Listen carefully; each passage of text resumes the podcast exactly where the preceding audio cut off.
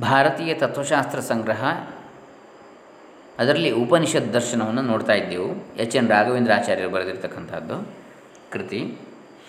ಅದರಲ್ಲಿ ಒಂದು ಭಾಗವನ್ನು ನಿನ್ನೆ ದಿವಸ ನಾವು ಮೊನ್ನೆ ದಿವಸ ನೋಡಿದ್ದೆವು. ಇವತ್ತಿಗ ಅದರ ಮುಂದಿನ ಭಾಗವನ್ನು ಮುಂದುವರಿಸ್ತಾ ಇದ್ದೇವೆ. ಓಂ ಶ್ರೀ ಗುರುಭ್ಯೋ ನಮಃ. ಹರಿ ಓಂ ಶ್ರೀ ಗಣೇಶಾಯ ನಮಃ. ಡಾಕ್ಟರ್ ಕೃಷ್ಣಮೂರ್ತಿ ಶಾಸ್ತ್ರಿ ದಂಬೆ ಪುಣಚ. ಉಪನಿಷತ್ತುಗಳಲ್ಲಿ ಕಂಡುಬರುವ ಭಿನ್ನ ಮತಗಳು. ಉಪನಿಷನ್ ಮತವು ಪ್ರತೀಚ್ಯ ಪಂಡಿತರ ಅಭಿಪ್ರಾಯವನ್ನು ಅನುಸರಿಸಿ ಸಂಗ್ರಹಿತವಾಗಿರ್ತಕ್ಕಂಥದ್ದು ಅಂತೇಳಿ ಶ್ರೀ ಎಚ್ ಎನ್ ರಾಘವೇಂದ್ರ ಆಚಾರ್ಯರು ಹೇಳ್ತಾರೆ. ಅಂದರೆ ಈ ವಿಚಾರ ಭಿನ್ನ ಮತಗಳು ಪ್ರತೀಚ್ಯ ಪಂಡಿತರು ಅಂದರೆ ಪಶ್ಚಿಮದ ಪಾಶ್ಚಿಮಾತ್ಯ ಅಂತೇಳಿ ಅರ್ಥ. ಅವರ ದೃಷ್ಟಿಯಲ್ಲಿ ಅಂತೇಳಿ. ಸ್ಥೂಲ ದೃಷ್ಟಿಯಿಂದ ಉಪನಿಷತ್ತುಗಳಲ್ಲಿ ವಿಭಿನ್ನ ಮತಗಳು ಕಂಡುಬರ್ತವೆ. ಉಪನಿಷತ್ತುಗಳಲ್ಲಿ ಕೆಲವು ವೇಳೆ ನಿಶ್ಚೈತನ್ಯವಾದವು, ಕೆಲವು ವೇಳೆ ದ್ವೈತವಾದವು, ಕೆಲವು ವೇಳೆ ಚೈತನ್ಯ ಅದ್ವೈತವಾದವು ಕಂಡುಬರುವವು. ಇವುಗಳಲ್ಲಿ ಚೈತನ್ಯ ಅದ್ವೈತವಾದವು ಮಾತ್ರ ಹೆಚ್ಚಾಗಿ ಕಂಡುಬರುವುದು. ಉಪನಿಷತ್ತುಗಳ ಅನೇಕ ಭಾಗವು ಆತ್ಮನೇ ಪ್ರಪಂಚಕ್ಕೆ ಆಧಾರನೆಂದು ಬೋಧಿಸುವುದು. ಈ ಆತ್ಮನೆಂಬುವನು ಚೈತನ್ಯ ಸ್ವರೂಪನು. ಆದ್ದರಿಂದ ಉಪನಿಷತ್ ಮತದಲ್ಲಿ ಚೈತನ್ಯ ಅದ್ವೈತವಾದವೇ ವ್ಯಾಪಕವಾದದೆಂದು ತಿಳಿಯಬಹುದು. ಮುಂದೆ ಬರುವ ಅದ್ವೈತ, ವಿಶಿಷ್ಟ ಅದ್ವೈತ ಮತ್ತು ದ್ವೈತವೆಂದು ಈ ಹೊತ್ತಿನಲ್ಲಿ ಪ್ರಸಿದ್ಧವಾದ ಮಧ್ವಾಚಾರ್ಯ ಬ್ರಹ್ಮಮೀಮಾಂಸ ಇವು ಚೈತನ್ಯ ಅದ್ವೈತದ ಪ್ರಭೇದಗಳು ಅಂತ ಹೇಳ್ತಾರೆ. ಡಾಯ್ಸನ್ ಎಂಬಾತನು ಚೈತನ್ಯ ಅದ್ವೈತವೇ ಮುಖ್ಯವಾದ ಉಪನಿಷತ್ ಮತವೆಂದು ಅಭಿಪ್ರಾಯಪಡ್ತಾನೆ. ಇದನ್ನು ಈತನು ಸ್ಪಿರಿಚುವಲಿಸ್ಟಿಕ್ ಮೋನಿಸಮ್ ಎಂದು ಕರೀತಾನೆ. ಈ ವಾದವನ್ನು ಅಂದರೆ philosophy of the Upanishads by Deussen ಎನ್ನತಕ್ಕ ಒಂದು ಬುಕ್ ಇದೆ. ಪುಸ್ತಕ ಇದೆ, ಅದರಲ್ಲಿ ಆತ ಹೇಳಿದ್ದಾನೆ. ಅವನು ಈ ಕೆಳಗಂಡ ಕ್ರಮದಲ್ಲಿ ನಿರೂಪಿಸಿರ್ತಾನೆ ಈ ವಾದವನ್ನು ಸಂಕ್ಷೇಪವಾಗಿ. ನಮ್ಮೊಳಗಿದ್ದು ವಿಷಯವನ್ನು ತಿಳಿಯುವವನಿಗೆ ಆತ್ಮನೆಂದು ಹೆಸರು, ಇವನೇ ಪ್ರಪಂಚದಲ್ಲಿ ಸತ್ಯನಾದವನು, ಅವನು ಜ್ಞಾನ ವಿಷಯನಲ್ಲ. ಈ ತತ್ವವು ಅತಿ ಗಹನವಾದುದರಿಂದ ಸಾಮಾನ್ಯ ಜನರು ಕ್ರಮವಾಗಿ ಹೆಚ್ಚು ಹೆಚ್ಚು ಯೋಗ್ಯತೆಯನ್ನು ಸಂಪಾದಿಸಿ ಈ ತತ್ವಜ್ಞಾನವನ್ನು ಪಡೆಯಬೇಕು. ಹೀಗೆ ಸಾಧಾರಣವಾದ ಯೋಗ್ಯತೆಯುಳ್ಳ ಜನರಿಗೆ ತತ್ವ ವಿಷಯವನ್ನು ಸ್ಥೂಲವಾಗಿ ತಿಳಿಯಪಡಿಸುವುದಕ್ಕೋಸ್ಕರವೇ ಉಪನಿಷತ್ತುಗಳಲ್ಲಿ ಇತರ ಮತಗಳು ಕಂಡುಬರುವವೆಂದು ಈತನ ಅಭಿಪ್ರಾಯ. ಈತನು ಸೂಚಿಸಿದಂತೆ ನಾವು ಉಪನಿಷತ್ ಮತಗಳನ್ನು ಒಂದು ಕ್ರಮದಲ್ಲಿ ನಿರೂಪಿಸುವಾಗ ಮೊದಲು ಚೈತನ್ಯ ಅದ್ವೈತವಾದವನ್ನು ಹೇಳಬೇಕಾಗಿರುವುದು. ಆದರೆ ಈ ಅರ್ಥದಲ್ಲಿ ಉಪನಿಷತ್ತುಗಳು ಅವುಗಳ ಹಿಂದಿನ ವೇದ ಭಾಗಗಳ ಉಪದೇಶಕ್ಕೆ ಸಂಗತವಾಗಿಲ್ಲ. ಉಪನಿಷತ್ತಿಗಿಂತ ಹಿಂದೆ ಇದ್ದ ವೇದದ ಕಟ್ಟ ಕಡೆಯ ಭಾಗದಲ್ಲಿ ಈಶ್ವರನು ಪ್ರಪಂಚದ ಏಕೀಭಾವ ಸಮನೆಂದು ವಾದವು ಕಂಡುಬರುವುದು. ನಾವು ಉಪನಿಷತ್ ಮತವನ್ನು ನಿರೂಪಿಸುವ ಕ್ರಮದಲ್ಲಿ ಈಶ್ವರನು ಪ್ರಪಂಚದ ಏಕೀಭಾವ ಸಮನು ಎಂಬ ವಾದವನ್ನೇ ಮೊದಲು ಉದಾಹರಿಸುವುದು, ಯುಕ್ತವಾಗಿರುವುದು. ಈ ವಾದವನ್ನು ಸಂಗ್ರಹವಾಗಿ ಹೇಳಲು ಈಶ್ವರ ಅಂದರೆ ಪ್ರಪಂಚ ಎಂದರೆ ಈಶ್ವರ ಮತ್ತು ಪ್ರಪಂಚ ಸಮ ಎಂಬ ಕ್ರಮವನ್ನು ಉಪಯೋಗಿಸಬಹುದು. ಉಪನಿಷತ್ ಮತಗಳ ಕ್ರಮ. ಈಶ್ವರನು ಪ್ರಪಂಚದ ಏಕೀಭಾವದ ಸಮನೆಂದು ಎಂಬ ವಾದವು ಪ್ಯಾಂಥೀಸಮ್ ಪ್ರಪಂಚವೆಲ್ಲವನ್ನೂ, ಅಂದರೆ ಪ್ರಪಂಚವನ್ನು ಈಶ್ವರನನ್ನು ಒಂದೇ ಮಾಡುವುದು ಇದು ಯುಕ್ತವಲ್ಲ. ಈಶ್ವರನು ಪ್ರಪಂಚದ ರೂಪನೆಂದು ತಿಳಿಯುವುದು ಯುಕ್ತವಲ್ಲ. ಆದ್ದರಿಂದ ಕಾಲಕ್ರಮದಲ್ಲಿ ಈ ವಾದವು ಈ ಕೆಳಗಂಡ ವಾದಗಳಿಗೆ ಅವಕಾಶ ಮಾಡಿಕೊಟ್ಟಿತು ನಿಷ್ಪ್ರಪಂಚ ಬ್ರಹ್ಮವಾದ. ಎಕೋಸ್ಮಿಸಮ್ ಅಂತೇಳಿ. ಏಕಾಸ್ಮಿಸಮ್ ಈ ವಾದದಲ್ಲಿ ಬ್ರಹ್ಮನೊಬ್ಬನೇ ಸತ್ಯ. ಪ್ರಪಂಚವು ಮಿಥ್ಯ. ಇದೇ ಬೃಹದಾರಣ್ಯಕೋಪನಿಷತ್ತಿನಲ್ಲಿ ಮುಖ್ಯ ಉಪದೇಶ ನಿಷ್ಪ್ರಪಂಚ ಬ್ರಹ್ಮನೆಂದರೆ ಭೇದರಹಿತನಾದ ಬ್ರಹ್ಮನೆಂದ ಅರ್ಥ ನಿಷ್ಪ್ರಪಂಚ ಬ್ರಹ್ಮವಾದ. ಎಕಾಸ್, ಎ ಕಾಸ್ಮಿಸಮ್ ಇನ್ನು ಸಪ್ರಪಂಚ ಬ್ರಹ್ಮವಾದ ಕಾಸ್ಮಿಸಮ್ ಕಾಸ್ಮೋಸ್ ಅಂದರೆ ಪ್ರಪಂಚ ಅಂತೇಳಿ ಆಯಿತು. ಈ ವಾದದಲ್ಲಿ ಪ್ರಪಂಚದ ಏಕೀಭಾವವು ಬ್ರಹ್ಮರೂಪವಾದುದೆಂದು ಪರಿಗಣಿತವಾಗಿರುವುದು. ಎಂದರೆ ಪ್ರಪಂಚದ ಏಕೀಭಾವವೆಂಬುದೇ ಬ್ರಹ್ಮನೆಂದು ಹೇಳುವ ಹಿಂದೆ ಉದಾಹರಿಸಿರುವ ವಾದದಲ್ಲಿ ಬ್ರಹ್ಮ ಪ್ರಪಂಚಗಳೆರಡೂ ಅಂಗೀಕೃತವಾಗಿರುವು. ಈ ವಾದದಲ್ಲಿ ಆದರೂ ಪ್ರಪಂಚದ ಏಕೀಭಾವವೇ ಬ್ರಹ್ಮರೂಪವಾದುದೆಂದು ಹೇಳುವುದಕ್ಕೆ ಬ್ರಹ್ಮ ಪ್ರಪಂಚಗಳಲ್ಲಿ ಪ್ರಪಂಚದ ಏಕೀಭಾವವೇ ಮುಖ್ಯವಾದುದೆಂಬ ಅಭಿಪ್ರಾಯವಾದುದರಿಂದ ಈ ವಾದಂತೆ ಬ್ರಹ್ಮನು ಅಪ್ರಧಾನನಾಗಿಯೂ ಪ್ರಪಂಚದ ಏಕೀಭಾವವು ಪ್ರಧಾನವಾಗಿಯೂ ಪರಿಗಣಿತವಾಗಿರುವುದು. ಈ ಕಾರಣದಿಂದ ಈ ವಾದವು ಪ್ರಪಂಚದ ಏಕೀಭಾವವು ಮತ್ತು ಬ್ರಹ್ಮನು ಸಮರೆಂಬ ಅಭಿಪ್ರಾಯವುಳ್ಳ ಹಿಂದಿನ ವಾದದಿಂದ ಭಿನ್ನವಾದುದು. ಮೂರನೆಯದು ಬ್ರಹ್ಮ ಕಾರಣತ್ವವಾದ. ಕಾಸ್ಮೋಗೋನಿಸಮ್ ಅಂತ ಹೇಳ್ತಾರೆ. ಈ ವಾದವು ಪ್ರಪಂಚ, ಬ್ರಹ್ಮ ಇವೆರಡನ್ನೂ ಅಂಗೀಕರಿಸುತ್ತದೆ ಅಲ್ಲದೆ ಪ್ರಪಂಚವನ್ನು ಬ್ರಹ್ಮನಿಂದ ಹುಟ್ಟಿದುದನ್ನಾಗಿ ತಿಳಿಯುತ್ತದೆ. ಇದು ಬ್ರಹ್ಮನಿಗೂ ಪ್ರಪಂಚಕ್ಕೂ ಕಾರ್ಯಕಾರಣ ಭಾವವೆಂಬ ಸಂಬಂಧವಿರುವುದೆಂದು ತಿಳಿಸುವುದರಿಂದ ಇತರ ವಾದಗಳಿಗಿಂತ ಭಿನ್ನವಾಯಿತು. ಬ್ರಹ್ಮನು ಪ್ರಪಂಚಕ್ಕೆ ಕಾರಣನಾಗಲು ಪ್ರಪಂಚಕ್ಕಿಂತಲೂ ಮೊದಲಿರಬೇಕಾದುದರಿಂದ ಈ ವಾದವು ಕಾಲವನ್ನು ಅಂಗೀಕರಿಸುವುದೆಂದು ಅರ್ಥವಾಯಿತು. ಆತ್ಮನು ಪ್ರಪಂಚವನ್ನು ಸೃಷ್ಟಿಸಿ ಪುನಃ ಅದನ್ನೇ ಪ್ರವೇಶ ಮಾಡಿದ ಎಂಬಿ ಮುಂತಾದ ವಾಕ್ಯಗಳಲ್ಲಿ ಈ ವಾದವು ಸ್ಪಷ್ಟಪಡುವುದು, ಈ ವಾದದಂತೆ ಜೀವರು ಬ್ರಹ್ಮನಿಂದ ಭಿನ್ನರಲ್ಲ. ನಾಲ್ಕನೆಯದು ಈಶ್ವರವಾದ ಡೆಯಿಸಮ್ ಜೀವರನ್ನು ಬ್ರಹ್ಮನಿಂದ ಭಿನ್ನರೆಂದು ತಿಳಿದರೆ ಈಶ್ವರನ್ ಬ್ರಹ್ಮನು ಈಶ್ವರನೆನಿಸುತ್ತಾನೆ ಸಾಂಖ್ಯ ಮತ್ತು ಯೋಗ ದರ್ಶನಗಳಲ್ಲಿ ಕಂಡುಬರುವ ಪುರುಷ ಮತ್ತು ಈಶ್ವರವಾದಗಳು ಪ್ರಾಚೀನವಾದ ಉಪನಿಷತ್ತುಗಳಿಂದ ಸಿದ್ಧವಾಗುವುದಿಲ್ಲ. ಇನ್ನು ಚೈತನ್ಯ ಅದ್ವೈತವಾದ ಸ್ಪಿರಿಚುವಲಿಸ್ಟಿಕ್ ಮೋನಿಸಮ್ ಪೂರ್ವದಲ್ಲಿ ಹೇಳಿದಂತೆ ಚೈತನ್ಯ ಅದ್ವೈತವಾದವೇ ಪ್ರಾಚೀನವಾದ ಉಪನಿಷತ್ತುಗಳಲ್ಲಿ ಹೆಚ್ಚಾಗಿರುವಂತೆ ಕಂಡುಬರುವುದು. ಈ ವಾದವು ಉಪನಿಷತ್ತುಗಳ ಜೊತೆಯಲ್ಲೇ ಆರಂಭವಾಯಿತೆಂದು ಭಾವಿಸಬಾರದು. ಹಿಂದಿನ ಅಧ್ಯಾಯದಲ್ಲಿ ವ್ಯಕ್ತವಾದಂತೆ ಬ್ರಾಹ್ಮಣಗಳ ಕಾಲದಲ್ಲಿ ಈ ವಾದ ಆರಂಭವಿರುವುದು. ಬ್ರಾಹ್ಮಣಗಳಲ್ಲಿ ಆತ್ಮ ಮತ್ತು ಬ್ರಹ್ಮ ಎಂಬ ತತ್ವದ್ವಯವು ಪ್ರಪಂಚಕ್ಕೆ ಆಧಾರವಾದುದು ಎಂದು ಹೇಳಿರುವುದು ಇವೆರಡನ್ನೂ ಅಭಿನ್ನಗಳನ್ನು ಬೇರೆ ಬೇರೆ ಅಲ್ಲ ಅಂಥೇಳಿ ತಿಳಿಯುವುದೇ ಚೈತನ್ಯ ಅದ್ವೈತವಾದದ ಮುಖ್ಯ ಸಾರಾಂಶ. ಈ ಅಭೇದವನ್ನು ತಿಳಿಯಲು ಬ್ರಹ್ಮ ಮತ್ತು ಆತ್ಮ ಇವುಗಳ ಸ್ವರೂಪವನ್ನು ಚಿಂತಿಸಬೇಕಾಗಿರುವುದು.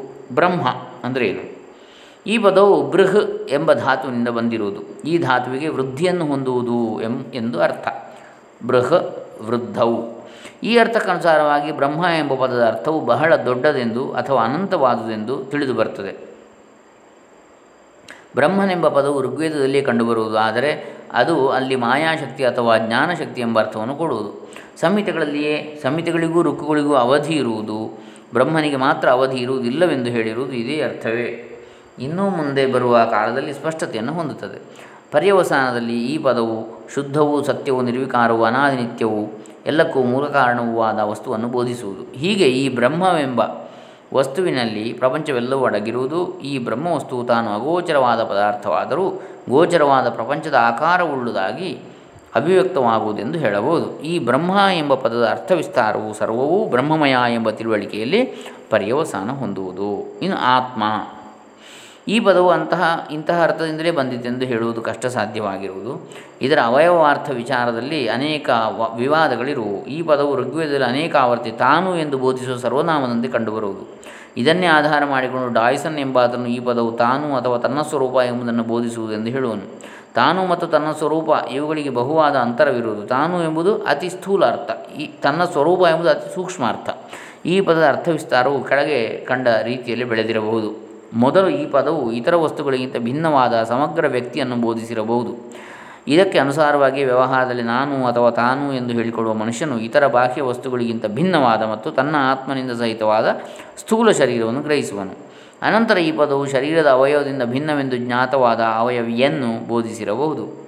ಇದಕ್ಕನುಸಾರವಾಗಿ ನನ್ನ ಕೈ, ನನ್ನ ಕಾಲು ಮುಂತಾದ ವ್ಯವಹಾರಗಳಿರುವು ಈ ವ್ಯವಹಾರಗಳಲ್ಲಿ ನಾನು ಎಂಬ ಪದವು ಕೈಕಾಲು ಮುಂತಾದ ಅವಯವಗಳಿಂದ ಭಿನ್ನವಾದ ಶರೀರದ ಅವಯವಿ. ಎಂಬ ಭಾಗವನ್ನು ಮಾತ್ರ ಬೋಧಿಸಿರಬಹುದು. ಅನಂತರ ಆತ್ಮನೆಂಬ ಪದವು ಶರೀರದಿಂದ ಭಿನ್ನವೆಂದು ಪರಿಗಣಿತನಾದ ಜೀವನನ್ನು ಬೋಧಿಸಿರಬಹುದು. ಈ ಜೀವನಲ್ಲಿಯೂ ಕೆಲವು ಅಂಶಗಳು ಜೀವನ ಸ್ವರೂಪಕ್ಕೆ ಸಂಬಂಧಪಟ್ಟವುಗಳಾಗಿಯೂ, ಮತ್ತು ಕೆಲವು ಅಂಶಗಳು ಅವನ ಸ್ವರೂಪಕ್ಕೆ ಸಂಬಂಧಪಟ್ಟ ಪಡೆಯದವುಗಳಾಗಿಯೂ ಇರುವವು. ಪರ್ಯವಸಾನದಲ್ಲಿ ಆತ್ಮಶಬ್ದವು ಜೀವನ ಸ್ವರೂಪಕ್ಕೆ ಸಂಬಂಧಪಟ್ಟ ಅಂಶವನ್ನು ಮಾತ್ರ ಬೋಧಿಸಿರಬಹುದು. ಹೀಗೆ ಆತ್ಮಶಬ್ದಕ್ಕೆ ಪರ್ಯವಸಾನದ ಅರ್ಥವು ಕೊನೆಯ ಅರ್ಥವು ಜೀವನ ಸ್ವರೂಪವು. ಇದು ಜೀವನ ಸ್ವರೂಪಕ್ಕೆ ಸಂಬಂಧಪಡದ ಭಾಗದಿಂದಲೂ, ದೇಹದಿಂದಲೂ, ಪ್ರಪಂಚದ ಇತರ ವಸ್ತುಗಳಿಗಿಂತಲೂ ಭಿನ್ನವಾದುದು. ಆದರೆ ಈ ಪದವು ಜೀವನ ಸ್ವರೂಪವು ಯಾವುದೆಂಬುದನ್ನು ಮಾತ್ರ ತಿಳಿಸುವುದಿಲ್ಲ.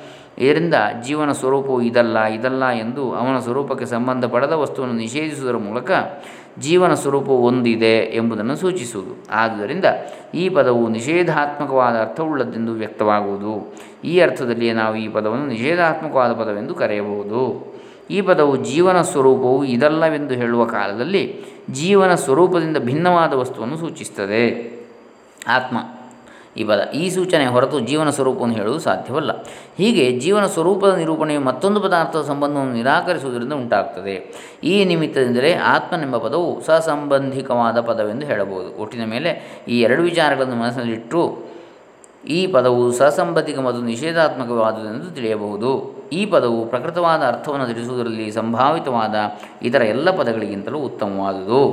ಪ್ರತೀಚ್ಯರಲ್ಲಿ ಕ್ಯಾಂಟ್ ಎಂಬ ತತ್ವಜ್ಞನು ಮೇಲೆ ಕಂಡ ಅರ್ಥಕ್ಕೆ ಸದೃಶವಾದ ಅರ್ಥವನ್ನು ತಿಳಿಸಲು ಅನೇಕ ಪದಗಳನ್ನು ಉಪಯೋಗಿಸಿರುವನು. ಈ ಪದ ಸಮೂಹವೇ ತಮ್ಮ ಮಟ್ಟಿಗೆ ತಾವಿರುವ ವಸ್ತುಗಳು ಎಂಬುದು. ಈ ಪದ ಸಮೂಹಕ್ಕೆ ಇದರಿಂದ ವಿವೃತವಾದ ತತ್ವವು ತಿಳಿದ ಎಲ್ಲ ವಸ್ತುಗಳಿಗಿಂತಲೂ ಭಿನ್ನವಾದುದೆಂದು, ಆದರೆ ಆ ವಸ್ತು ಇಂತಹುದೆಂದು ವಿವರಿಸಲು ಅಶಕ್ಯವೆಂದು ಅಭಿಪ್ರಾಯ. ಈ ಪೂರ್ಣವಾದ ಅಭಿಪ್ರಾಯವು ಆತ್ಮ ಎಂಬ ಒಂದೇ ಪದದಿಂದ ವಿಧಿತವಾಗುವುದೆಂದು ಮೇಲೆ ಸ್ಪಷ್ಟಪಟ್ಟಿರುವುದು. ಹೀಗೆ ಈ ಪದವು ಇತರ ವಸ್ತುಗಳಿಗಿಂತ ಭಿನ್ನವಾದ ಇಂತಹ ವಸ್ತುವೆಂದು ನಿರ್ವಚನ ಮಾಡಲು ಅಶಕ್ಯವಾದ ಜೀವನ ಸ್ವರೂಪವೆಂಬ ಆತ್ಮತತ್ವವನ್ನು ಬೋಧಿಸುವುದು. ಮೊದಲು ಪ್ರತಿಯೊಂದು ಶರೀರದಲ್ಲಿ ಇರುವ ಜೀವತತ್ವವನ್ನು ತಿಳಿಸುವುದಾಗಿ ಇದು ಆರಂಭಿಸಿ ಪರ್ಯವಸಾನದಲ್ಲಿ ಪ್ರಪಂಚದ ಆತ್ಮವನ್ನೇ ಬೋಧಿಸುವುದು. ಆಮೇಲೆ ಹೇಳ್ತಾರೆ ಆತ್ಮನೇ ಬ್ರಹ್ಮನು ಅಂತೇಳಿ.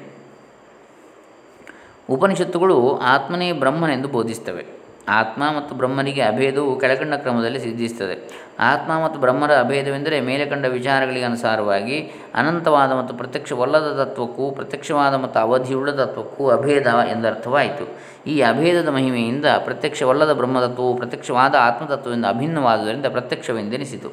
ಮತ್ತು ಅವಧಿಯುಳ್ಳ ಆತ್ಮತತ್ವವು ಅನಂತವಾದ ಬ್ರಹ್ಮತತ್ವದಿಂದ ಅಭಿನ್ನವಾದುದರಿಂದ ಅನಂತವೆನಿಸಿತು. ಹೀಗೆ ಪ್ರಪಂಚ ತತ್ವವು ಅನಂತವಾದುದೆಂದು ಪ್ರತ್ಯಕ್ಷವಾದುದೆಂದು ಸಿದ್ಧಿಸಿತು. ಇದೇ ಆತ್ಮತತ್ವವಾದುದರಿಂದ ಇದು ಜ್ಞಾನರೂಪವೆಂದು ವ್ಯಕ್ತವಾಯಿತು. ಪ್ರಪಂಚ ತತ್ವವು ಬ್ರಹ್ಮನು ಸತ್ಯ, ಜ್ಞಾನ ಮತ್ತು ಅನಂತ, ಸತ್ಯಂ ಜ್ಞಾನಮನಂತಂ ಬ್ರಹ್ಮ ಎಂದು ಹೇಳುವ ಉಪನಿಷತ್ತು ಇದೇ ಅರ್ಥವನ್ನೇ ತಿಳಿಸುವುದು. ಸತ್ಯವೆಂದರೆ ತತ್ವವೆಂದರ್ಥ, ಜ್ಞಾನವೆಂದರೆ ಆತ್ಮರೂಪವಾದುದೆಂದರ್ಥ, ಅನಂತವೆಂದರೆ ಅವಧಿರಹಿತವಾದುದೆಂದರ್ಥ. ಅದು ಬ್ರಹ್ಮನು, ನೀನು, ಜೀವನು ಆಗಿರುವೆ, ತತ್ವಮಸಿ ಎಂದು ಉಪನಿಷತ್ತು ಮೇಲೆ ಕಂಡ ಅರ್ಥವನ್ನೇ ಸ್ಪಷ್ಟಪಡಿಸುವುದು. ಈ ಅರ್ಥವೇ ಅನೇಕ ಉಪನಿಷತ್ತುಗಳಲ್ಲಿ ವಿಶದವಾಗಿರುವುದು ಈ ವಿಚಾರಗಳಿಂದ ನಮ್ಮ ಜೀವಾತ್ಮಕ್ಕೂ ಹೊರಗಿನ ಪ್ರಪಂಚಕ್ಕೂ ಒಂದೇ ವಸ್ತು ಆಧಾರವಾಗಿರುವುದೆಂದು ವ್ಯಕ್ತವಾಯಿತು. ಇದಕ್ಕನುಸಾರವಾಗಿ ನಮ್ಮ ಈ ಜೀವಾತ್ಮನು ಅವಧಿರಹಿತನೆಂದು ನಮ್ಮಿಂದ ಸಹಿತವಾದ ಪ್ರಪಂಚವೆಲ್ಲವೂ ಜ್ಞಾನರೂಪವಾದ ಒಂದೇ ವಸ್ತುವನ್ನು ಆಶ್ರಯಿಸಿರುವುದೆಂದು ತಿಳಿಯಬೇಕು. ಇದೇ ವಸ್ತುವೇ ಪರಬ್ರಹ್ಮನೆಂದು ಪ್ರಸಿದ್ಧವಾಗಿರುವುದು. ಹೀಗೆ ವಿಚಾರಪೂರ್ವಕವಾಗಿ ಸಿದ್ಧಾಂತಿತವಾದ ತತ್ವವೇ ಉಪನಿಷತ್ತುಗಳಲ್ಲಿ ಎಲ್ಲ ಸನ್ನಿವೇಶಗಳಲ್ಲಿಯೂ ಪ್ರತಿಪಾದಿತವಾಗಿರುವುದು. ಕೆಲವು ವಾಕ್ಯಗಳಿಗೆ ಆಪಾತತಃ ಬೇರೆ ಅರ್ಥ ತೋರಿದರೂ ಮೇಲ್ನೋಟಕ್ಕೆ. ವಿಮರ್ಶೆ ಮಾಡಿದರೆ ಅವು ಪರ್ಯವಸಾನದಲ್ಲಿ ಚೈತನ್ಯಾದ್ವೈತವಾದಕ್ಕೆ ಸಾಧಕವಾಗಿ ಇರುವವು ಉಪನಿಷತ್ತುಗಳಲ್ಲಿ ಕೆಲವು ವೇಳೆ ಆತ್ಮ, ಬ್ರಹ್ಮ ಎಂಬ ಭಿನ್ನ ಪ್ರಯೋಗಗಳು ಕಂಡುಬಂದರೂ ಅವು ಇದೇ ಅರ್ಥವನ್ನೇ ಬೋಧಿಸುವು ಉಪನಿಷತ್ತುಗಳ ಸಿದ್ಧಾಂತ ಎಲ್ಲ ಸನ್ನಿವೇಶದಲ್ಲಿ ಒಂದೇ ಆದರೂ ಅದನ್ನು ಬೋಧಿಸುವಾಗ ಅವು ಆತ್ಮ ಅಥವಾ ಬ್ರಹ್ಮ ಎಂಬ ಪದವನ್ನು ಸಂದರ್ಭಾನುಸಾರ ಉಪಯೋಗಿಸುವು ಕೆಲವು ಸಂದರ್ಭದಲ್ಲಿ ಮಾತ್ರ ಪ್ರಕೃತವಾದ ವಿಚಾರಕ್ಕನುಗುಣವಾಗಿ ಈ ಪದಗಳು ಮೇಲೆ ನಿರೂಪಿತವಾದ ತಮಗೇ ಅಸಾಧಾರಣವಾದ ಅರ್ಥವನ್ನು ಬೋಧಿಸುವು ಇದನ್ನು ಅರ್ಥದೃಷ್ಟಿಯಿಂದ ವಿವೇಚಿಸಿಕೊಳ್ಳಬೇಕು ಅಂತೇಳಿ ಹೇಳ್ತಾರೆ. ಮುಂದೆ ಪರಬ್ರಹ್ಮ ತತ್ವ ಈ ಕುರಿತಾಗಿ ನಾವು ನೋಡಲಿಕ್ಕಿದ್ದೇವೆ ನ ಮುಂದಿನ ದಿವಸಗಳಲ್ಲಿ. ಇವತ್ತಿಗೆ ಇದನ್ನು, ಈ ವಿಚಾರವನ್ನು ಮಂಗಲ ಮಾಡೋಣ. ಹರೇ ರಾಮ. ಲೋಕ ಸಮಸ್ತ ಸುಖಿನೋ ಭವಂತು. ಓಂ ದತ್ಸತ್